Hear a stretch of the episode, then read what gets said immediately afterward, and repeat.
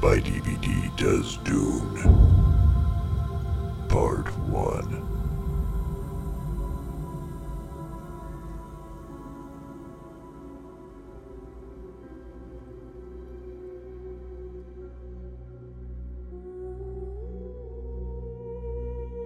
This is Death by DVD.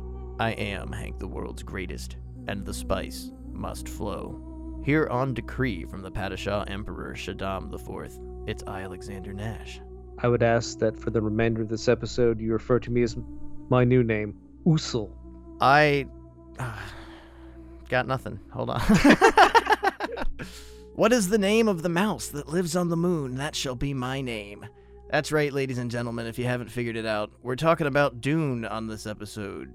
Doing drugs. Do- Dune drugs. Doing drugs. That joke's not funny. You can't say it. You can only type it. That joke's only funny on Twitter. Fuck.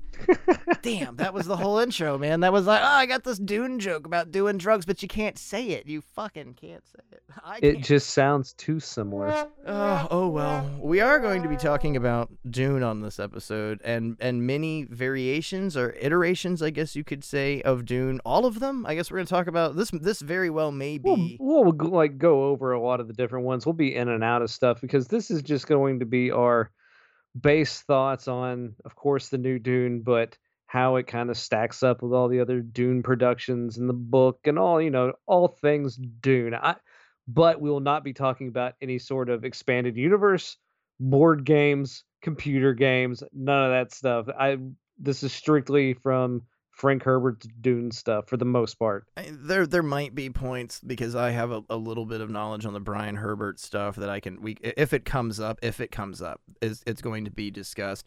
And I'll say this right now because I've gotten shit before because I never tell people when an episode is going to be two parts. As we're recording this, I have no idea what the length and runtime is going to be, and if it is two parts, it will be two parts. Here's your acknowledgement to the audience. Spoiler warning: we might run long. Oh, I get to the end of the episode and then it just fucking ends and says, listen next week, and I was enjoying myself, and you never give warning. Here is the warning. I mean, the film itself, the new film, Dune Part One, and it just kind of ends. So we're going to be in keeping with that. Yeah, we don't even get the full story. Who knows what you'll get uh, on this episode itself. But my interest came, I think, from you with Dune, that I was aware of it. I had, and very similarly to The Lord of the Rings, I had tried several times throughout high school and middle school to to read it and get into it and it just wasn't right for me at the time i wasn't i was getting into like henry portrait of a serial killer at that time period so dune was very far from from my universe and in the very first version of death by dvd might actually have been the second version i don't know at this point we did a dune show on the live version of death by dvd many many years ago which was the first time i ever had seen the david lynch movie and i sat down and, and read the entire first book and from that point on it's been like i, I kind of take it as really a drug addiction that you want to shake and you can't. Like i'm not happy about it but i'm reading the brian herbert shit. I'm doing it all because i even though i my interest seems vague at times it's just become a part of my life of all right well i it's i hate bringing up the because this will come on later in the show but Star Wars fans and Dune fans might hate each other, but there are a lot of similarities to how deep the fandom can run that it just it kind of takes your life over, but my my house isn't completely decorated like the planet Arrakis yet. That that's the best thing about Dune so far. It is yet to hit such a mainstream audience that it you know Dune birthday party plates and weird Dune merchandise that we really don't need. It's it seems like it's cooler than a lot of the other fandoms because it isn't so heavily mass, you know, capitalized on. But at the same time, it's just as annoying as any other fandom because we all have our little specifics with Dune. How I got into it was the book was laying around my house. I had been there for years 10, 15 years, never bothered to read it. And I picked it up and just read a chapter a day. And a chapter a day, I say, is the best way to read Dune because it gives you time to process what happened in that chapter and think about the universe. And it is such a long book in the long, overall that, like, if you've meditated on each chapter and like lived in this universe, it makes the whole thing seem so much more grandiose and interesting. And from there on, I went and bought all the other, you know, the the main Frank Herbert series Dune books, so I could read the entire story and got really into it for you know a period in my life. And Then I got to like, God, what is it? It's book five in the Frank Herbert Dune series, and I just, I just barely finished that one. I've never read uh, Chapter House Dune, but I just don't think it's particularly relevant because man, does Dune go some weird fucking places the the later it goes on.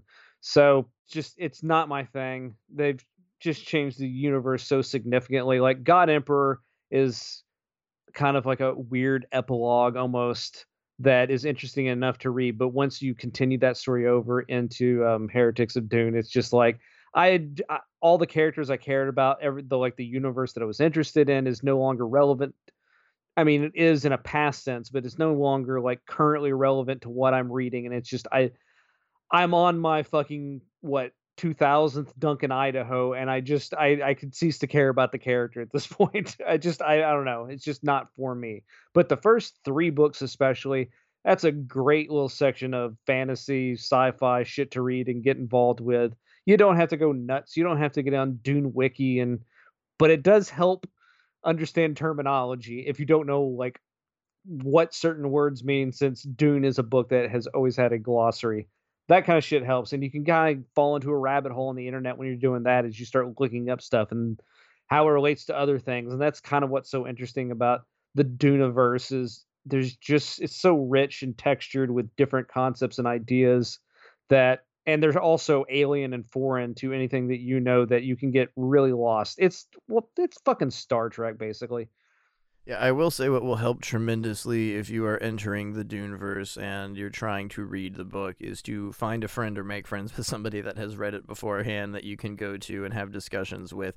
And that helped me a great deal. I think when you were on the sixth book, I was not finishing the first book, so I was able to ask, you know, what the fuck is a thropter? What what is some of this stuff supposed to be? Because the the style of Dune, the style it was written in, is is very anonymous. It is written to encourage your imagination, and you're given very brief concepts and very small ideas that are are massive parts of the structure of the story. But it'll just be uh, like how H.P. Lovecraft would say, it's a nameless terror. What the fuck is that supposed to be? It's shapeless. Shapeless, nameless terror. Did I forget to mention it's shapeless? So you can't do anything with that but imagine and force yourself to be creative. And Dune is very similar in that aspect, but on the other hand, it's like a Larry McMurtry novel, and he always used to joke, I, I just can't write anything short. And that I God, I don't think the man wrote anything under 800 pages. Dune becomes, and I think your suggestion is the best to read it one chapter at a time.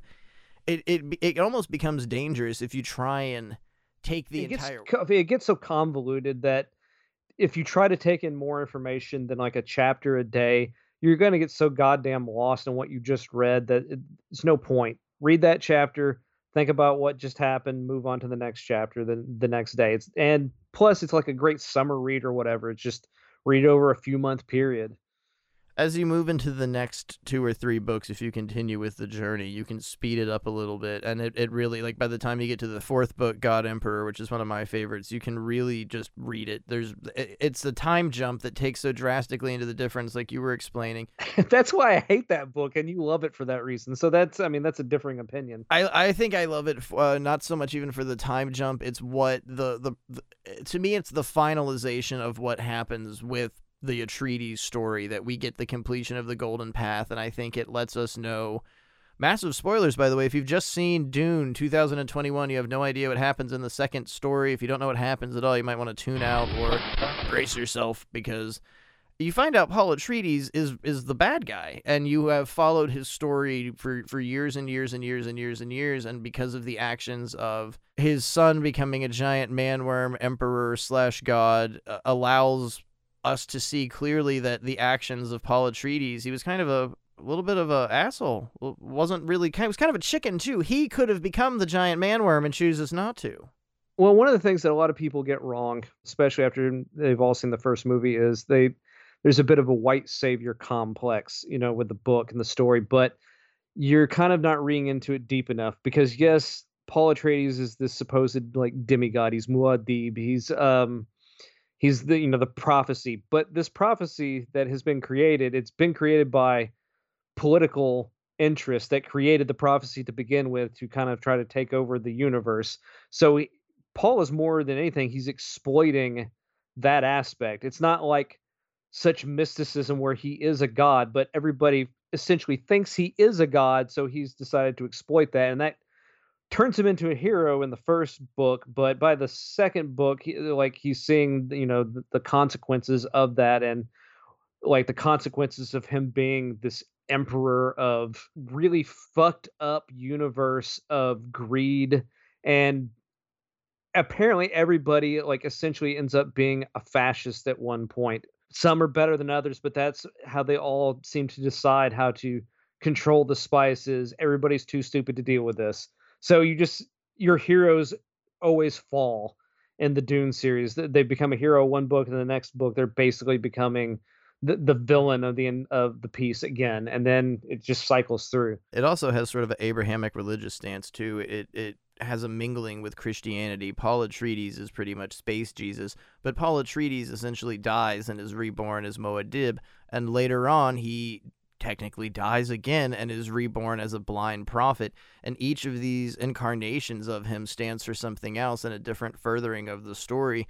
And what really makes reading Dune magical, and we'll get into the films here in a little while, and, and a big problem with the translation to the films is when you read Dune, it it truly and beautifully can be interpreted absolutely any way you want to because everything I just said might not be fact. Uh, it's what I've taken from the book. And for example, I feel Paul realizes, and this is a shown a little bit in the 2021 movie. I, th- I think it's what I'm reading into as he realizes that he he didn't even get a chance at life. That he was born into this. It was preconceived by his mother and it was not his choice and he knows that from a very early age so by the time he he quote unquote dies and becomes Muad'Dib he knows exactly what he's doing and he knows as I was just raving about with God Emperor his his grandson eventually has to do what he chooses not to do because it's it was preset for him and if it happens later it will not be this notion of politics I think he plays both teams, and that's just me reading into it. It is it is completely beautifully open for interpretations because at some points. Uh, Frank Herbert was very vague. He would just give you a, a name. This is what this thing is. And you would have to come up in your mind with what the concept was. And every person can interpret that differently. And you end up with, uh, especially with this type of fandom, a great deal of people that all have very beautiful and very interesting concepts that when you sit down and you talk about it, it continues to grow, it continues to further it, and that, that fingerprint of Dune, going all the way back to when the first book was published in the 60s, it kind of just put its fingerprint on the stamp of all horror, all sci fi, all. I mean, 2001 A Space Odyssey, I think, even comes with a lot of references from Dune. There's there's the Jodorowsky documentary that actually speaks of this and has a, a great deal of video that has beautiful comparisons from Jodorowsky's storyboards, uh, Mobius's storyboards, and modern pictures going up into the 1990s that you, you can see were used from Dune, but without the original text, without the influence from that. I, I, I think movies, uh, novels, I think our culture in general would be incredibly boring. I think Dune is a is a counterpoint, a diving board for so much in our culture, and what really I think is eternal about it, what makes its fingerprint immortal is how you can constantly I can reread it now and probably see and feel. Th- I mean, this is true with anything. It's not just specifically Dune, but there are so many political ideologies, so many concepts in this movie, uh, in this book, that something I read 10 years ago, I've changed and moved as a person, I might read into completely differently now. And it, it lives eternal in that facet. Blech. Well, that's the thing. Like, one of the um, things, we'll get a little bit into the Denis Villeneuve recent film.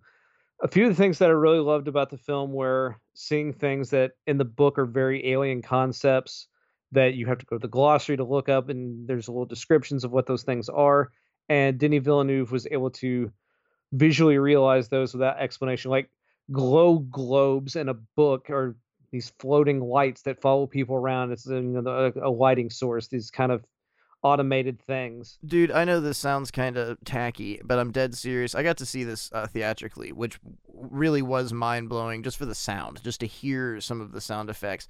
But there were some things that I have so vividly imagined reading the series that I saw brought to life on screen that really brought the like teary, stingy feeling to my eyes of like, man, this it's so open to interpretation that this filmmaker managed to have the same thought as me and had the same dream as me. It's such a and it's such a nice experience, I think, to to to know in itself that what Frank Herbert tran- wrote is is able to be translated, but it's still so vastly different from what he wrote. Well, I mean, like visually, he was able to capture a lot of things like that, to where like they're there, they're in the background, they're not brought up what they are, but you get the general gist of of what these concepts are.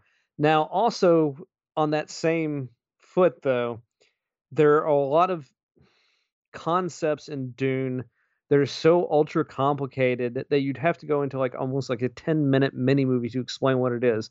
And it's kind of disappointing because a lot of people don't really understand what a mentat is and why we need mentats in this in this future universe. And brief explanation the Butlerian Jihad, where AI and humanity battled humans won and they vowed to never use like artificial intelligence again. So technology is basically not a thing that exists in the Dune verse at this point in history.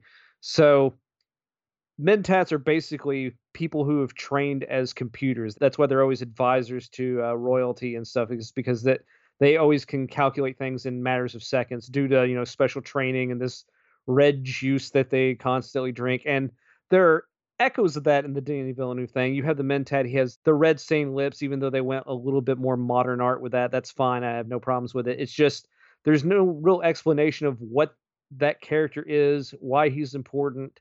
And I know it's hard to do that, but that's one of the things that kind of was really bothering me But the recent Denis Villeneuve film is because I didn't watch it with my wife if I did, though, I would be sitting there explaining everything that's going on because there's just so much going on in Dune that they kind of leave out any explanation for which for fans who've read the book it's no big deal. It's like oh cool that's what a mentat is. That's an interesting design. I would have to sit there and pause the movie every five minutes to ex- kind of explain what's going on because it is so thick. And i think there's a bit of a failure on explaining some stuff but I'm biased in that because I have read the book, but I Yeah. just keep I kept seeing things that were like, you didn't really explain this. No one's gonna know what the hell it is. But on again, a thwopter in the film is perfectly visually realized of what it is. It, it was like one of the most beautiful things in the film was to see a, a thwopter like actually mechanically brought to life exactly as it's kind of explained in the book. And it's like, okay, that's kind of cool, but trying to explain to somebody why a thwopter is a thwopter and why it is this way and why there is no real technology except there's kind of some technology. It's just that's the hard part about doing Dune. That's what Jodorowsky was having a bit of a problem with, although he was making a completely different film. But Lynch definitely had a problem with, and why Dune has been so unfilmable for so many years is just it contains so much stuff that has to be explained that you can't just keep stopping the movie every five minutes to explain, well, this is what this character does. This is their job. Why is Yueh so trusted as a doctor? Well, he's got special training. He could never betray anybody, like out of anybody in the universe. That's why he's a perfect spy because he was able to Baron Harkonnen is able to break his his training and all this. So it's just in the film, it's just kind of like, well, you know, the doctor betrayed him, but it's really important why the doctor betrayed them and how that's the big upset I have. That and it was a little visually bland. I do prefer the Lynch version as far as production design goes because it is completely over the top and unctuous and just so wonderfully visually realized, but it's a mess narratively.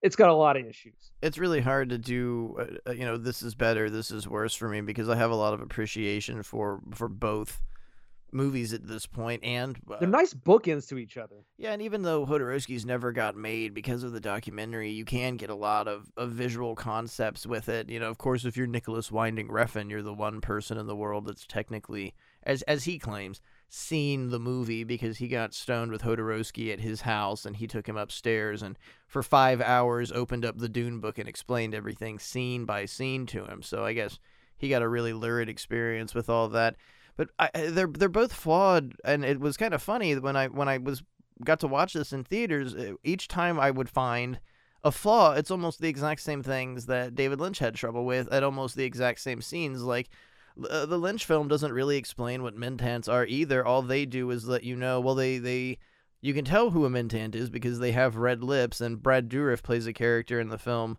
Pieter de Vries, who has a little song that David Lynch put into the movie. It's a poem, you know. It, it's not anything as cool as the Tears and It's Rain. the Mintant chant, baby. yeah. It, it's not like uh, the Tears and Rain soliloquy from Blade Runner, but it, it's pretty catchy. But it does help somewhat explain what's going on with this character. It is by will alone I set my mind in motion. It is by the juice of Sapho that thoughts acquire speed, the lips acquire stains, stains become a warning. It is by will alone I set my mind in motion. And it lets you know too, like there's a difference between different types of Mintants. There's not just one. There's a Mintant, then there's a twisted Mentant. There's variations of absolutely everything. Space and time travel, you just don't jump on a ship. You have to do enough of a certain drug until spice melange until you become a weird atrophied creature that can bend space and time. And the funny part is all of this sounds like a mouthful of Greek salad, as as the dearly departed Joe Pilato would say. But it is just one giant fucking reference to not just the US, but mostly the US's relations with the Middle East. And the Harkonnen and Atreides houses, they're both the Americans, just different eras. And you could say that the Atreides are liberals and the Harkonnens are conservative Republicans, but when you break the story down, when you look at what is happening here, it is what the U.S. relations have been in, in the Middle East for the last 60, 70 years. We're, we're there for the oil. The oil is the source of absolutely everything on this planet. It runs everything. It's one of the most precious things ever. So, what would be the greatest thing to translate that to? Something that could move space and time. And to make that important, you have to ban technology. So, all of these things are very layered and complicated ideas that, that read. And, and just as you suggested, you read a chapter and you sit and you percolate with that, you think about it. The movies, both both versions, just kind of shove it at you. Like Supercomputer Man, here he is. We're just racing through stuff. Like that was a big problem I had with the the Denis Villeneuve, like the the whole navigator thing. Navigators are incredibly important to the universe because they're the the like top tier of the hierarchy because they are these beings that can basically predict the future and they are the only ones that can enable space travel as in they can like when a ship makes a wormhole the navigator can guide the ship so it doesn't run into planets and bullshit and it can jump because it can see through time so they're the only thing so they're so precious to this universe and villeneuve just kind of scrapped navigators altogether even though they're like such an important part of that hierarchy Well, I'll, I'll interrupt you here for just a minute because I, I was kind of really bummed about that. And there is a scene in the movie where you get to see some some guild representatives, and I, I loved what he was doing with it. I thought it was it's a take on David Lynch, but David Lynch is just a translation from what you read and and what you can watch in Lynch's and watch in this. Lynch went with a much more I, I would say body horror effect as to where this is much more isolated and cold, and these guys have on masks that's pumping spice melange into them, and you can only assume that they're going to eventually be guild navigators. Denny has I, I don't I, it might have been Rolling Stone I don't know in a recent interview he stated he it, it- that was saved with intent that the they're they're they wanted to do it differently instead of how Lynch kind of right off the bat you get to see a guild navigator and it's really fascinating the way David Lynch showed it to you because it's like what the fuck is that? What that was a human? What is this supposed to be? So I guess he really wanted it to be in the second movie well he went really fucking weird with it and I, I guess villeneuve is trying to take the story faster and apparently yet slower because we just kind of introduce characters what did he look like in the miniseries wasn't it like a weird gold fish man in a tank It was it honestly almost it kind of looked like uh, one of the aliens from the abyss almost, Yeah, we've neglected to bring up. There's actually a third version of Dune, uh, not included, which is not bad. It's a Sci-Fi Channel original movie directed by George Romero alumni John Harrison. Yeah, John It's- LeMan Harrison. I, I actually really, really like the miniseries. If you can just, I, and I don't mean to say this like uh, to be rude or to use one of my favorite words. I'm not trying to be jejune here. If you can get over the fact that it's fucking late '90s, well, I think it's just 2000. It's cheap. It's Yeah. cheap in a lot of ways, but And they do sci-fi. abide by the book well. you get to see Arrakeen. I, I that's one thing that bums me with both movie versions is you never get to see the city of Arrakeen, and it's a huge part of the book because there's a lot of decadence. There's a lot of bourgeois people that have moved while the Harkonnens were the head of Arrakis to live there, and the decadence and the money and to. Uh, you know, spice pirates and importers and exporters and people that ha- are living off the backs of the Fremen, and again making the reference to U.S. Middle Eastern relations. It's it's kind of how you know we we we as the United States go over and set up puppet governments and just destroy countries and then wonder why they get mad at us 20 years later. And the, the, the book is all different iterations of this, and, and all of it's left out. But the John Harrison version, you really get to experience how wicked, how uh, Tower of Babel wicked that, that this planet has become because of the Harkonnens and how, how corrupt and terrible they are. And in, in the new film, they're called what Harkonnens. They uh, so who It's knows? I I don't know. Like the pronunciation is weird in the new film. I don't know if there's any real pronunciation anymore because the writer's dead. We're, we're left with his son, so it's however he says it. I've always heard Harkonnen. I've never heard Harkonnen until the new film. Yeah, I try to pronounce things phonetically, but it does that. And, and you had mentioned there is a necessity of, of a glossary, and I had added maybe find a friend that has read Dune before because there is just some some combinations of letters. I swear he just hit the typewriter two or three times and was like, "That's what I'm calling these aliens." Because there's just, I mean, uh, you were mentioning Duncan, Idaho. There's a people that can technically it's not cloning, but can kind of create clones. I probably will never know how to say their name till I die. There's like eight X's in it. Tilaliliaxilu. I. Oh yeah, yeah, yeah, like The uh, Bene. I, Yeah, I I, can't exactly how to pronounce it. And that's what you encounter through everything, though. I mean, there, the, the the Denny Villeneuve version doesn't have any. I have no idea how to say that fucking guy's name, so I'm gonna say it differently every You're time. correct. It is Oh. Denis Villeneuve. He kind of dropped a lot of the science fiction aspect. I mean, he he embraced it but dropped it at the same time. And they, like you were mentioning, there's technology, but there's not technology. But in the new version, they don't have guns. They don't have laser beams. Everyone is much more sort of medieval. David Lynch went with a more of a Star Trek kind of feel that they kind of have phasers and that there is uh, technology. A lot of that has to do with the shields, and they would really like go in hard in the Villeneuve version about the shields and how the blade is the only thing that really is good to penetrate the shields, but you can't really use the shields on Arrakis because of worms. There's a lot of thick, thick subtext and weird shit in this film uh, to every aspect of it. And with Lynch's, you have in like the first five or six minutes, the Emperor makes notion of, well, over there on. I'm fucking these people over. And, well, he also is like they're they're using some sort of new technology with with shields we've never heard of, and it's it's a with David Lynch that was his explanation for the audience of the following scene where and it's some the, not everything's mirror, and that's I've seen a lot of reviews where people are like.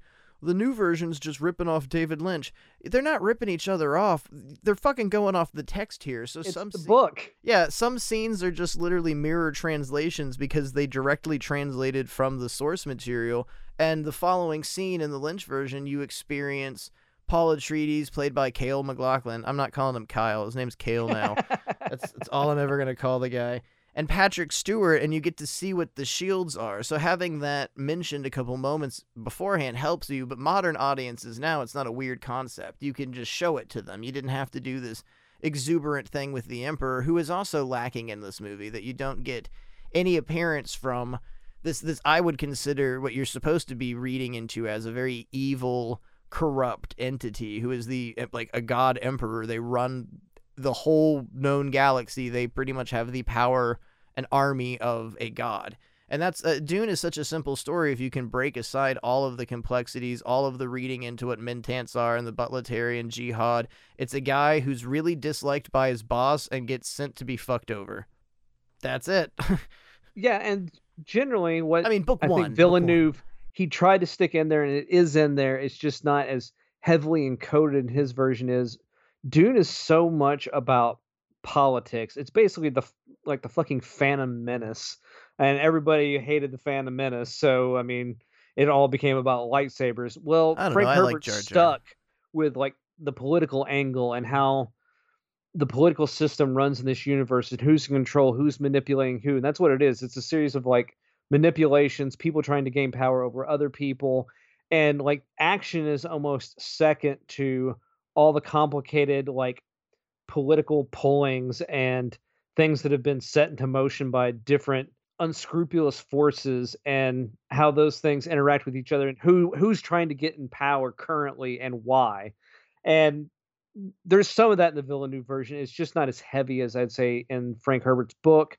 Uh, Lynch did a fair amount of it, but a lot of that is because he decided to have people have weird inner monologues throughout the whole thing. Uh, I, I don't even know if that was him or that was a studio note that did that. I think that might have been De Laurentiis. that seems definitely like it them. just it over it's trying to explain how complicated things are and who's with who and who's trying to backstab who. But that's what's so important to Dune is it is about politics. It's not about it's not a jerk off fan fiction like fantasy like say being a Jedi or like do you really want to be a Fremen? Fremen live like fucking shit.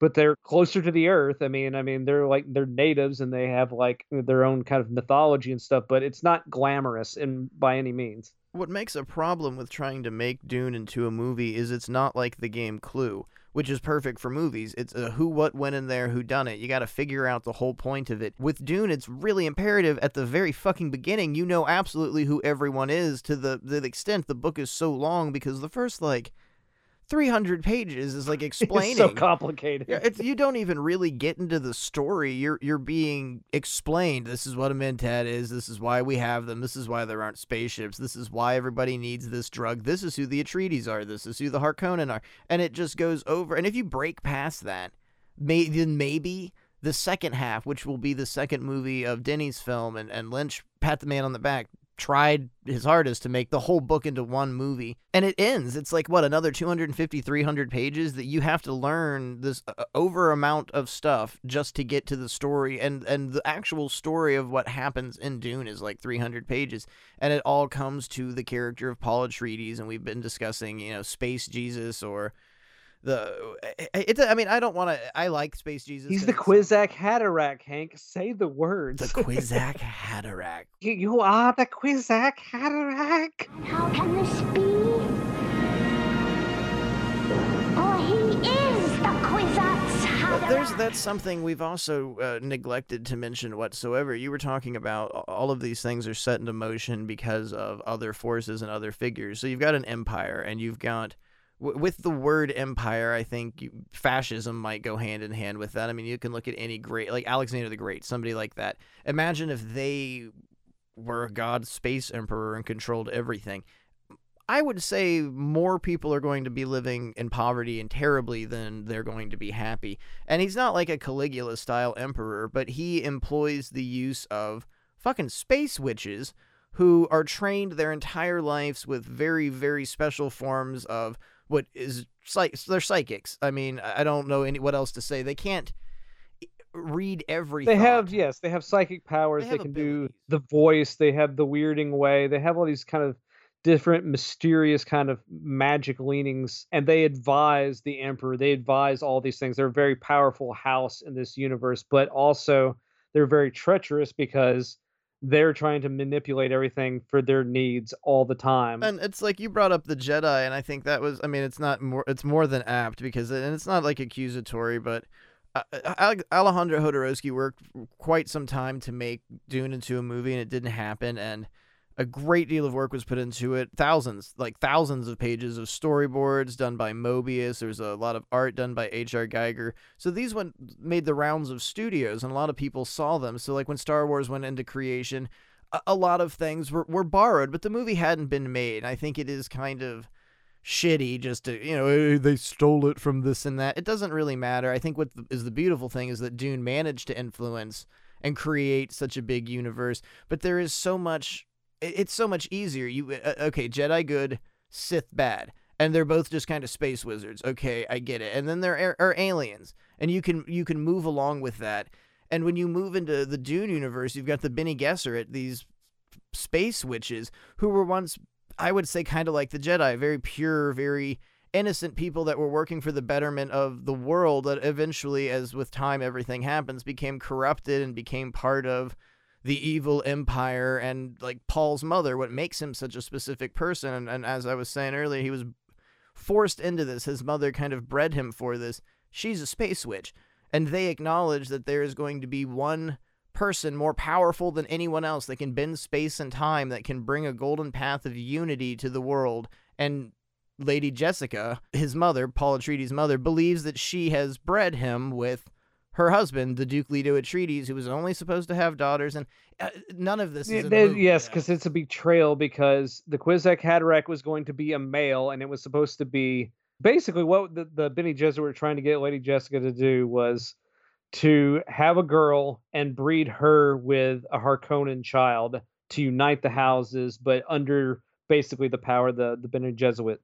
So Lady Jessica basically skipped a generation, had a male child, and he became the Kwisatz Haderach, under which they can't control, and they have for centuries been setting this whole plan into motion to try to have control over this kind of demigod that they've created for the universe and lady jessica fucked it all up. So that's kind of the importance of paul is he's an aberration who basically becomes this white savior even though uh, he's kind of not doing it for the best purposes. He's manipulating everyone himself uh, to be that because he knows he can get them to believe it. See, and I always I read a little differently in, in my version of it that I feel that Paul acknowledges what has happened and knows that he has really no choice but to do anything and well do- he has to be that. He understands that. Yes definitely. But I think his what his mother did was Uh, uh, like a religious extremist almost. She broke away from them with her own extremism, realizing what they were doing wouldn't be good for the actual universe itself, wouldn't be good for history, wouldn't be good for people millions of eons from now, and produced the Kwisatz Haderach as her son, brought Paul Atreides onto this earth, who becomes Muad'Dib, and he acknowledges in the long run. I I think he knows what he's doing and he's not doing it for self gain. He acknowledges that I cannot be this.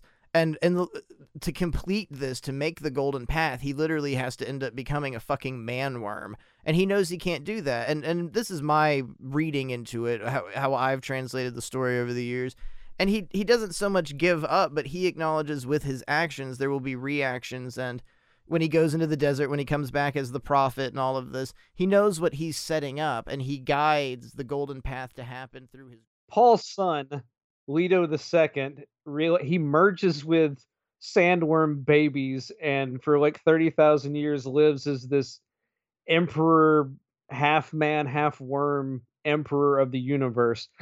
But ultimately what everyone understands what Leto the Second understands is at a certain point it's kind of like Watchmen and Ozymandias it's to unite the universe I have to be the most despised thing in the universe. So he becomes basically a brutal dictator because it will unite everyone else against me, and that will bring happiness and prosperity. They need a villain to fight, and I will be that villain. But he's still a dick. He incites something like a, a, a universe wide genocide. There is beyond billions, trillions of death and pain and sadness caused by what he's doing, but also something that's very hard to translate. And they, I I think David Lynch did a fairly good job with this. Sometimes people are born with what's called prescience, and they have all the thoughts of ancestors, and they can acknowledge all of these choices that were made by other people. And Leto II has all of this. He can acknowledge his uh, grandmother, his, his great grandfather, his father, Paul Atreides, and goes back constantly, continuously cloning his father's best friend, killing him every time they have a disagreement until he can figure out the golden path. And there's a, a Marvel character, and I can't think of. Uh, uh, wow, I, I just I can't even think of his name.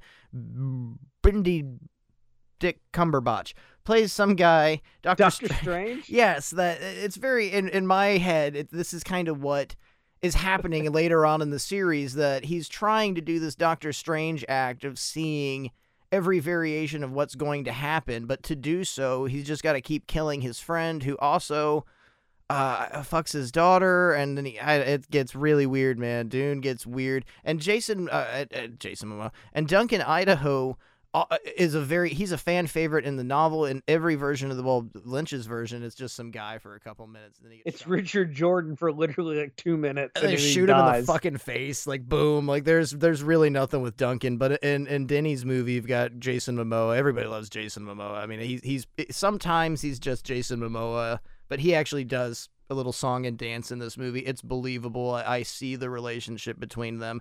He clones him over and over and over and over and over again and he becomes like a a weird racist genocidal killer himself everyone at some point in time like you had said that you love will get a version of themselves that's absolutely just terrible.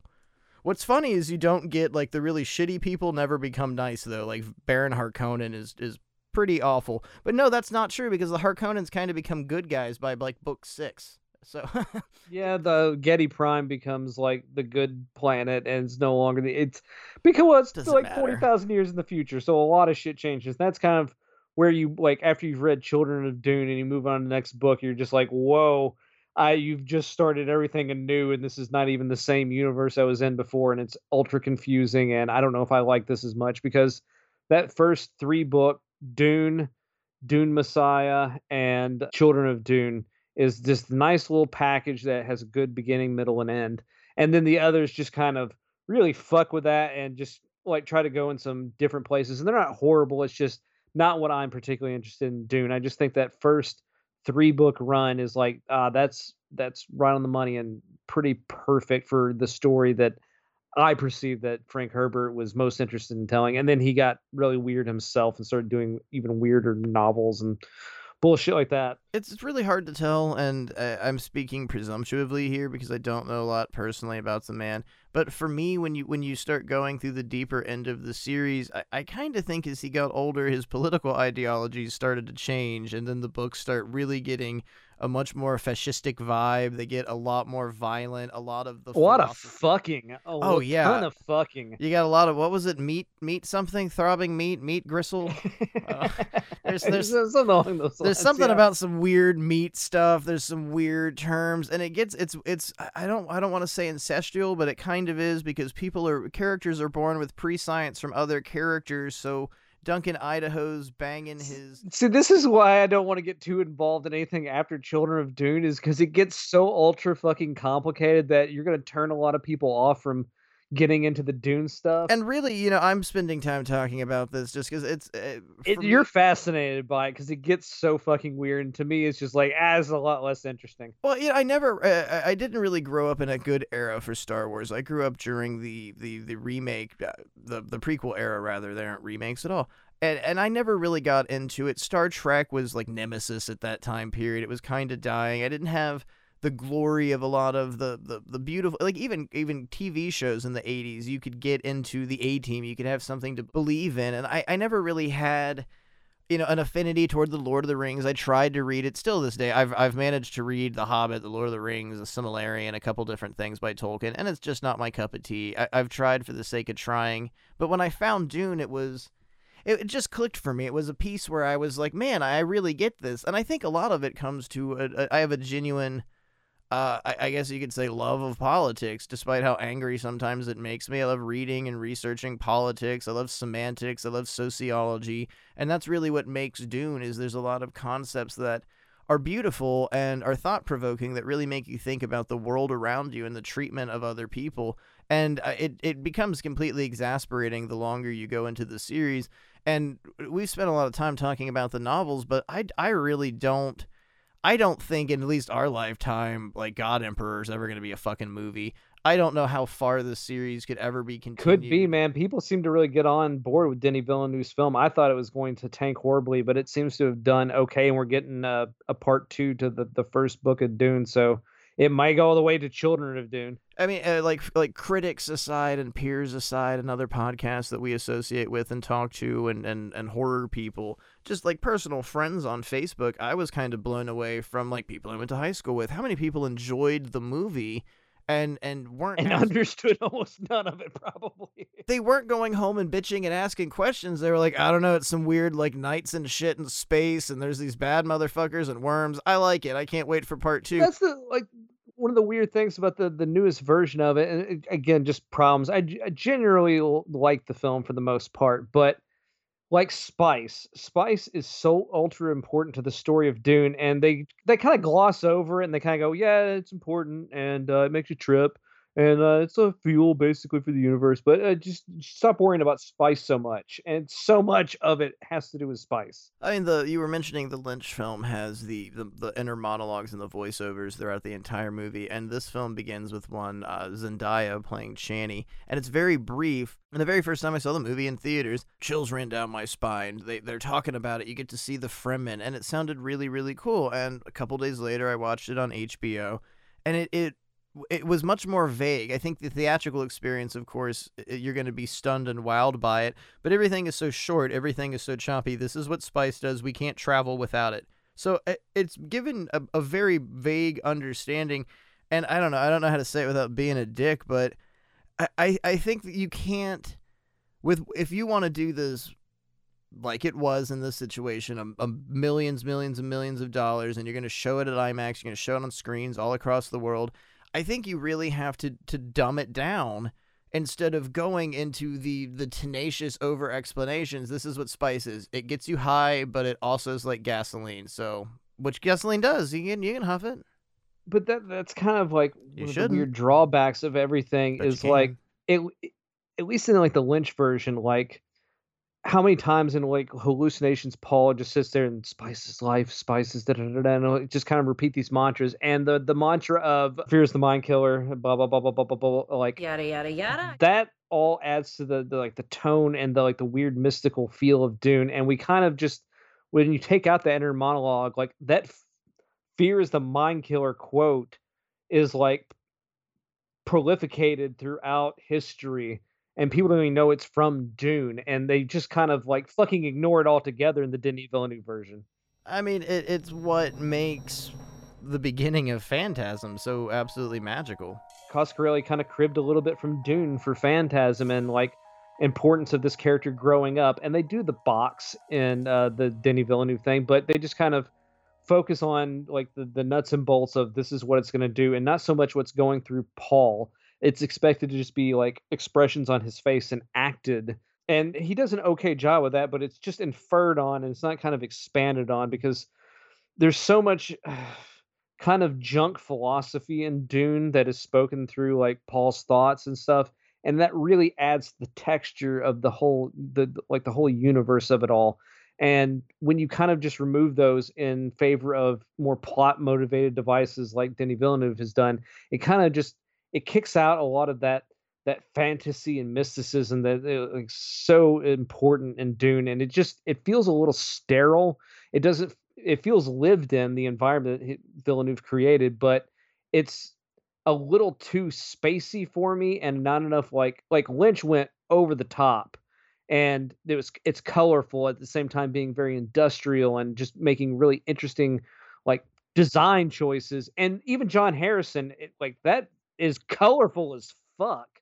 the miniseries is almost, uh, and I think that's what's off-putting the first time you watch it. It almost feels like a, a an early episode of Star Trek when the costuming hadn't quite gotten down right. They were just kind of wearing silly tunics, and when you watch the Jodorowsky documentary, you start seeing what Moebius had done, and it's very similar stuff. You go back and you read the books; it was all described that way. Everything was very, very ridiculous, and it was made to. I wouldn't even say It's so opulent. Uh, That's that's part of the the hierarchy in the galaxy, and th- that's kind of missing because they went for the gritty lived-in style. It's just like, ah, that's kind of boring looking. That's all I got to say about it. Well, it makes the, a lot of the costuming ideas really interesting for uh, the miniseries, the Lynch film, and what Jodorowsky was going to do is going back to Frank Herbert's ideas. I think a lot of, of when you look at how like the Emperor is supposed to be, the Harkonnens are all they have this shocking, very crazy red hair, and they're all very brutish, large, almost monstrous people. But everyone's designed their makeup, the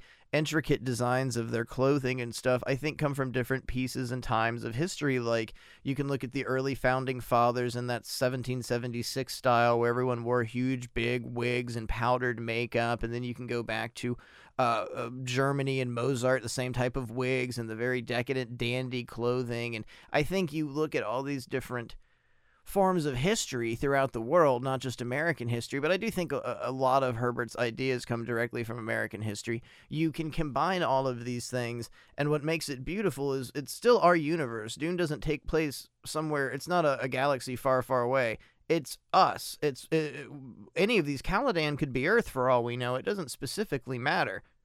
But what comes together is is this like amalgamation of all of these different places, times, and history, and who these people are. We're led to believe in the first book that the Atreides they're they're good people, right? Because that's who we we're we're going through Paul as our avatar. We're going through as the Atreides and assuming they're good. We don't really know their history. We're led to believe the Harkonnens are bad and other people talk about them are bad.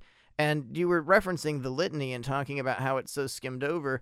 I think the major importance of the litany and, and the Lynch version and the John Harrison version, of course, the book, it's the last line of the dialogue where the fear has gone through will be nothing, only I will remain.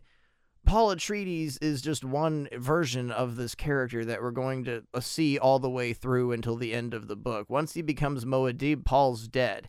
And so the litany, when it's introduced at the beginning of the film, when it's introduced to you when he's with the Reverend Mother, it is it's fucking foreshadowing to the entirety of what's going to happen in the transformation of this character. Only I will remain. He is the Kwisatz Haderach. He is the true peace, but he's not pre-confined to what the Reverend Mother wanted. That's why she's there in the first place to see if this is true or not, to see if she needs to kill him or not. And there's nothing she can do at this point because he is the prophecy. Like a drawback of, the, of that Villeneuve version is is just he wanted to go in kind of a realistic fashion and i don't particularly want realism like all the um the warriors outfits whatever the hell you want to call them then um Sardaukar. all the ba- well not even just the Sardaukar just all the battle outfits were just like okay gray white black all right i could barely tell any of them apart and it just a lot of the design stuff is just it's just kind of bland to me and it just doesn't pull me into the universe as although it's it's more realistic which i mean if that's what you're going for definitely that i mean that that could be a positive it in in it but i personally don't want realism when it comes to this. I don't need all the realism. I, I can use some some fantasy added to it I agree definitely when it comes to the the Atreides and kind of how bland they made the, the city of Arrakeen, and when you get that big view of, of, of the whole concept of what they're they're moving into, I guess their new house, there isn't much of a color palette. I mean, and I understand that we're supposed to be drastically changing from Caladan, but we don't even really see that either. We've got some really cool segments and some really cool, pretty blue sequences, but uh, uh, overall, I'd say the exception for the movie is the Harkonnens. I, I really, really enjoyed. I I mean, it's vastly different from anything you've read or seen of them before, and I like how dark it went. I like the overemphasis of uh, they they. I don't know. It doesn't. I don't know if this makes sense, but it seems like they're very gluttonous, very greedy, very awful people, and by removing their hair, by removing any form of body hair, it almost seems like this. I don't know, extensive. Well, they're they're like giant fascist babies. I mean, that's really what we're going for. Is they're not mentally like in this world. Like they're they're kind of soldiers and just brutal dictators. uh, it, it's almost like a shapeless juvenile. It's like there's just something that has come out of nothing with them. But it, They're it- all id. and then you enter a, a problem with this because you've got Piter De Vries, who is a twisted mentat, and we don't go into the concept of him whatsoever. And I feel the character was almost wasted in this. That I, I I paid attention the first time I was watching, but it took me a while to realize even who he was because they've made them all so drastically similar. And so you've got a really great concept with they're all kind of Michael Myers. They're all faceless killers, and it doesn't matter which Harkonnen is killing you. It doesn't matter who's coming because they're all the same. They are the Viking berserkers. They're psychopathic, vicious warriors, and they will stop at nothing uh, politically or for fun until they have gotten what they wanted. And it's always blood, it's always murder. You've got a great scene with Rabban where he's just fucking cutting people's heads off. And I like what you get to see with them. I think that might have been one of the most explosive things with the movies. And David Lynch's is fine. You've got. Jack Nance, who I swear to God has more screen time in David Lynch's Dune than any of the actual Patrick Stewart, anybody else. Jack Nance is in every scene, lives in the movie too. He plays a Harkonnen, and they're kind of. Lynch's is like a who's on first, and I don't ever feel terrified. One of the villains is Sting. And, and, and a thong. Well, know? I- I mean, what he did accomplish though is he made them incredibly gross. Like Baron Harkonnen is like bathing Yeah. in motor oil, and the, like the heart plug uh, scene being so like visceral. How the Beast Rabban drinks the little creatures' squeezings, and that like it's all very gross, very weird, um, incestuous things going on, and it just it adds to this like very disgusting kind of portrayal of this this evil faction and they're just kind of i mean they're they're just more brutal and and uh well, uh, did you catch the big reference? Uh, and the, this, I, I wanted to scream because was I, it a cat you had to milk Oh, there was no milking cat. But this was something that really, really, I mean, if you've listened to the show for a while, you know I'm a big fan of Apocalypse Now. But there's, uh, this is what has happened that we have turned him into Colonel Kurtz, and it was so visual on screen. It's the first uh, visual time we see the Vladimir Harkonnen, Baron Vladimir Harkonnen, and he's introduced to us, and he it's always from behind. And once it finally shows him, he it's, it's Stellan Skarsgård. He's wearing a fat suit, and they've shaved his head, and he's got he's sitting in like a steam bath, and he rubs his hand up the top of his head, and it's exactly like the speech. You're an errand boy. You're a clerk. Are you an assassin?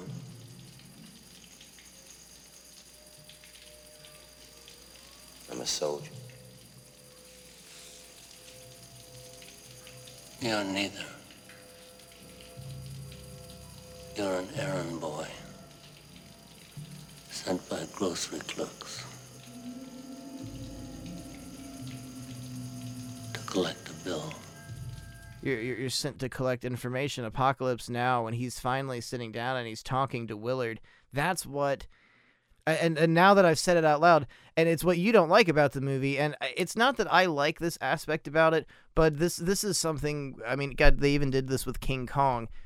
Apocalypse Now was a cinematic feat, is a cinematic feat. It's one of the greatest movies ever made. Any version, you can watch the one with the way too long French sequences. I've actually not seen the new final cut or, or whatever they're calling this one. I've seen the original theatrical, the redo, and all of that. It's it's the story Joseph Conrad wrote. It's about good versus evil.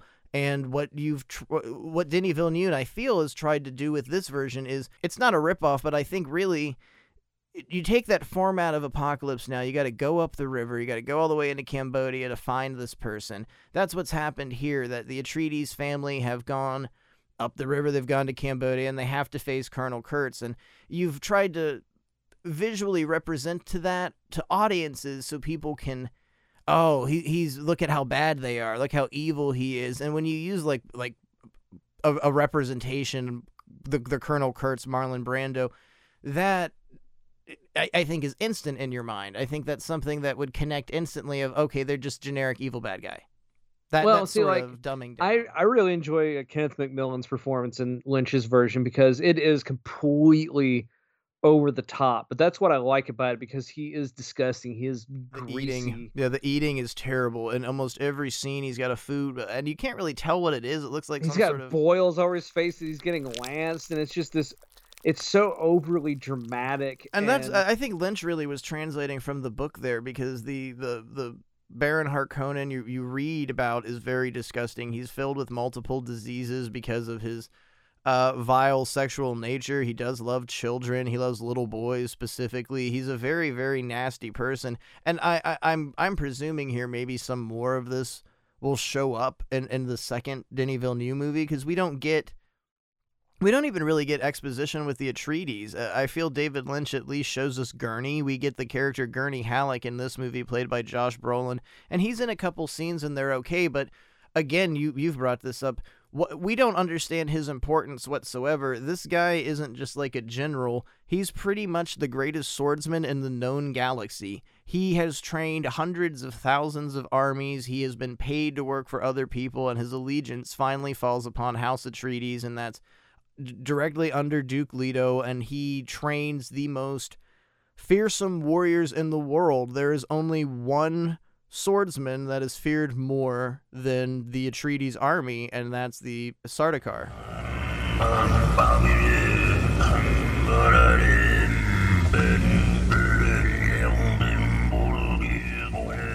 Josh Brolin. He's coming back for other movies. Don't worry about it. But his importance to the family and how um, integral he is to the kind of the society they're building. We kind of, I mean, with Patrick Stewart in the Lynch version, we kind of glossed over that some more. So they've uh, like generally kind of in films just kind of not given um, Gurney his full just due in any of them. But I mean, he is a very vital character to all of this. I- gotta ask though, what do you think about the new movie that? Uh, so we're we're we're million. I'm presuming that this this whole Duneverse is millions and millions and millions of years from our time, where we're, we're living right now.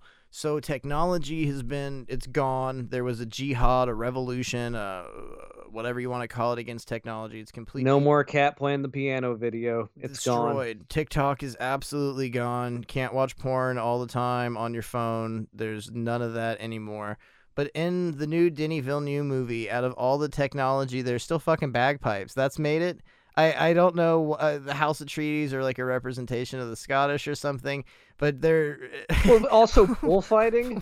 Like Yeah, bullfighting is such al- a vital part of like your grandfather. Was he fighting bulls and on fucking Caladan? What what are you talking about? and and a lot of all of this is in the the bagpipes aren't in the book. There's a very special instrument that Gurney Halleck plays, and it's it's kind of referenced in this Like a movie. sitar. Yeah, it's in the Dune uh, David Lynch version, definitely. But uh, I, I guess it's trying to communicate something with the audience, or maybe it just came down to they got the soundtrack in, and it's like, no, I, I, I got a bitchin' bagpipe song. You got to put a bagpipe in the movie. You got to figure out how to fucking put a bag. This listen to this song. Everybody sits down and checks it out. Well, this episode seems to be Dune just fine. But we are going to take a quick commercial break with a word from a sponsor.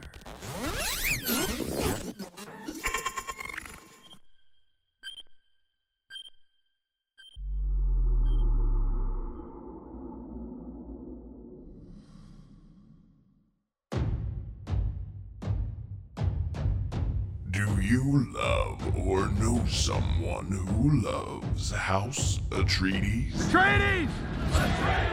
Did you know that you can now pledge your allegiance to the Duke right from your very home? That's right! Now, that's Atreides. The sounds of House Atreides. A 7 CD set jam packed with hits. Your favorite songs like Smile Gurney,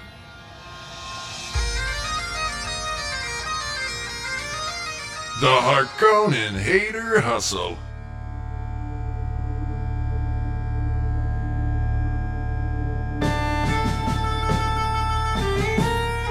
Call Me By Your Name, Muad'Dib,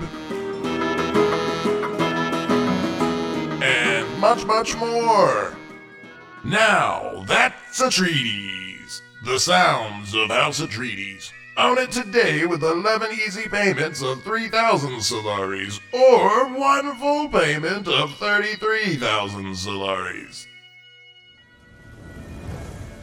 My lungs taste the air of time blown past fallen sand. They've got water power. They've got air power. And now, you can own the Piper's power. Now, that's Atreides. The sounds of House Atreides. Own it today.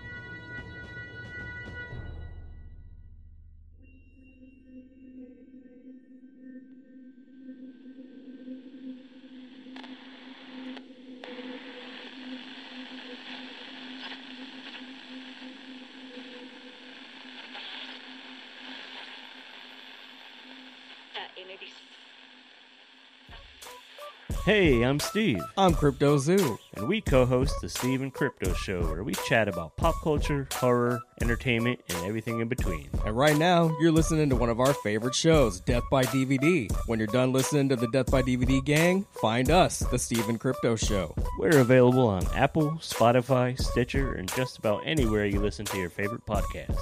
And now, enjoy Death by DVD.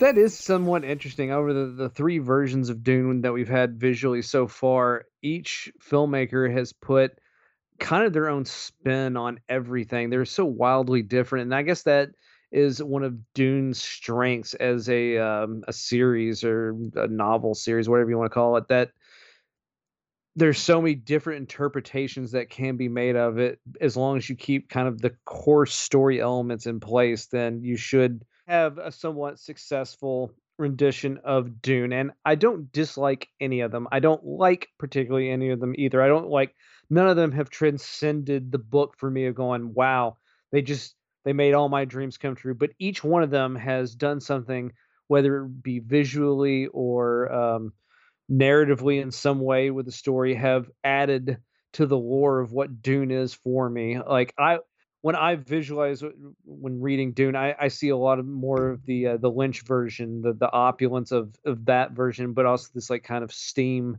punk narrative all the same. Um, the John Harrison is a little too colorful and over the top for me, but it, it's not bad. I just wish again it had a bigger budget.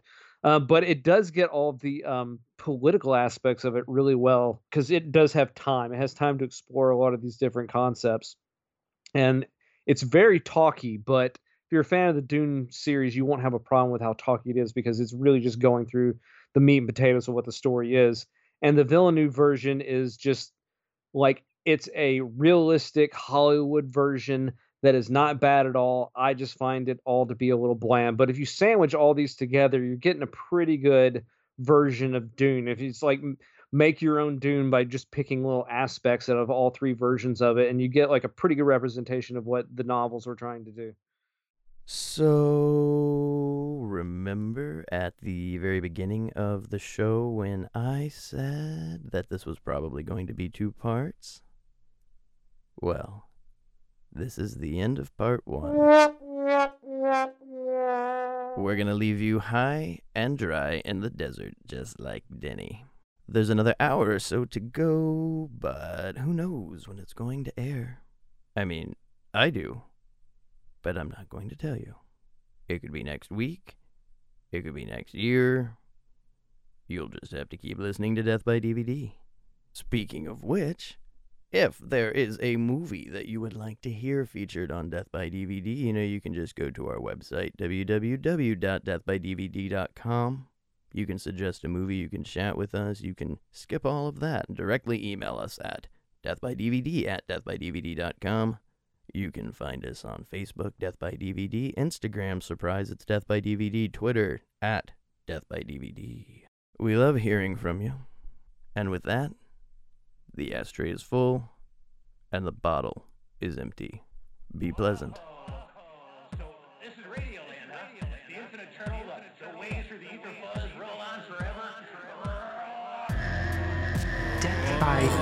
DVD is recorded in front of a dead studio audience. Portions of today's programming have been mechanically reproduced.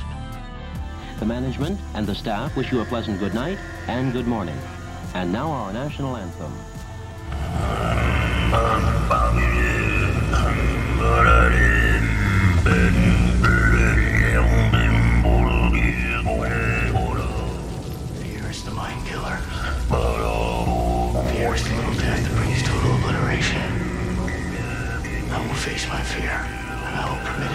Over me.